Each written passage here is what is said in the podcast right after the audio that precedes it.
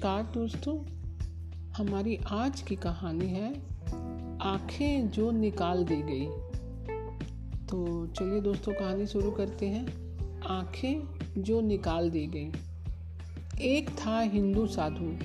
एक बार वह निराहार अवस्था में गलियों में से गुजर रहा था। भारत में संत और महात्मा जब भूखे होते हैं, तभी पहाड़ों से उतरकर शहर की गलियों में आते हैं और भिक्षा करते हैं। वे बहुत ही विशेष तथा दुर्लभ अवसरों पर नगर कुचों में आया करते हैं। अन्यथा बस्तियों से बाहर कहीं या वनों में रहते हैं और अपना सारा समय प्रभु की भक्ति एवं चिंतन में व्यतीत करते हैं। उस निराहार साधु को भोजन खिलाया गया। एक महिला उसके लिए बहुत ही स्वादिष्ट खाना लाई। उसने उस रोटी को अपने रुमाल में ले लिया और उस घर से चलता बना। यही भारत के साधुओं का नियम है। साधु ने उस रोटी को पानी में भिगो कर खा लिया। दूसरे दिन वह फिर गलियों में आया। लगभग उसी समय जिस समय वह पहले दिन आया था, फिर वही ललना उसके पास आई और उसे बहुत ही पौष्टिक भोजन दे गई। वह वापस चला गया। तीसरे दिन जब वह साधु आया तो वही लड़की उसके लिए बहुत अच्छी वस्तु खाने को लाई। जब वह स्वादिष्ट वस्तु साधु को दे रही थी तो उससे बोली मैं आपकी ही प्रतीक्षा कर रही थी। मेरी आँखें आपके लिए द्वार पर देखते देखते दुखने लगे। आपकी आँखों ने मेरे मन को मोह लिया है। यह शब्द सुनकर साधु चुपचाप भोजन लेकर वहाँ से चला गया और एक अन्य द्वार पर जा खड़ा हुआ। वहाँ से उसे बहुत अच्छा भोजन मिला। यह भोजन लेकर साधु वनों में चला गया और इसे खा लिया, परंतु वह बढ़िया भोजन उठाकर नदी में फेंक दिया। जो पहले ललना ने दिया था और उसके प्रति प्रेम भाव प्रकट किया था। अगले दिन उसने लोहे की अत्यंत गरम गरम सलाइयों की सहायता से अपनी दोनों आँखें बाहर निकाल ली और उसे रुमाल में बांधकर और एक छड़ी हाथ में ली और बड़ी कठिनाई से चलते चलते वहाँ पहुँच गया। अनुमान के द्वारा उसी ललना के घर के द्वार पर जा खड़ा हुआ, जिसने उसके प्रति प्रेम व्यक्त किया था। वहाँ वही ललना उसकी प्रतीक्षा कर रही थी।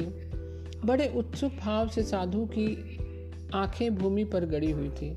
ललना ने इस बात की ओर ध्यान नहीं दिया था कि साधु ने अपनी आँखें फोड़ रखी हैं। वह जब बहुत ही स्वादिष्ट भोजन साधु के लिए लाई तो साधु अपनी आँखों की दोनों पुतलियाँ भेंट करते हुए बोले, माँ माँ, इन्हें ले लो, क्योंकि इन आँखों ने तुम्हें मोहित कर लिया था और तुम्हें कष्ट दिया था। परेशान किया था। तुम्हें पूरा अधिकार है कि तुम इन आँखों को ले लो। तुम इन आँखों को चाहती थी ना? तो इन्हें अपने पास रख लो। इनसे प्रेम करो, इनसे आनंद का उपयोग करो। इस नयन पुतलियों से जो चाहो सो करो। परंतु भगवान के लिए मुझ पर कृपा करके अब मेरी उन्नति के मार्ग में कोई बाधा ना डालो। मुझे सत्य के मार्ग से भटक जाने ना दो। प्यारे भाइयों यदि तुम्हारी आँखें तुम्हारी उन्नति के मार्ग में तुम्हें गिरा देने वाली या रोक देने वाली बाधा बन गई हैं तो उन्हें निकाल कर फेंक दो। यह अच्छा है कि तुम्हारा शरीर ऐसी आँखों, ऐसी रोशनी से वंचित ही रहे, बजाय इसके कि तुम्हारा पूरा अस्तित्व अंधकार में विनष्ट हो जाए। यही एक रास्ता है।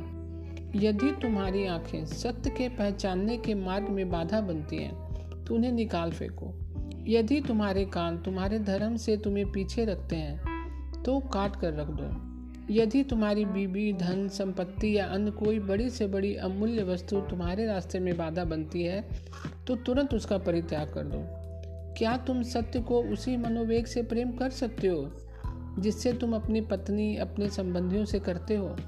क्या तुम ईश्वर से और आत्मा या ज्ञान से उसी चाव, उसी तड़प से प्यार कर सकते हो जिससे अपनी पत्नी के साथ करते हो? क्या तुम ईश्वर से उससे आधा प्रेम कर सकते हो? जितना तुम अपनी भार्य के प्रति प्रकट करते हो।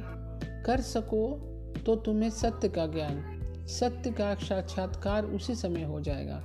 सत्य के मार्ग में आत्मज्ञान की मंजिल में कितनी भी प्रिय वस्तु, कितना भी अमूल्य पदार्थ तुम्हारा बात बाधक बने, उसे हटा ही देना चाहिए। तो दोस्तों, आज की कहानी आपको कैसी लगी? कल मैं फिर एक नई कहानी के साथ उपस्थित होंगी। तब तक के लिए नमस्कार दोस्तों।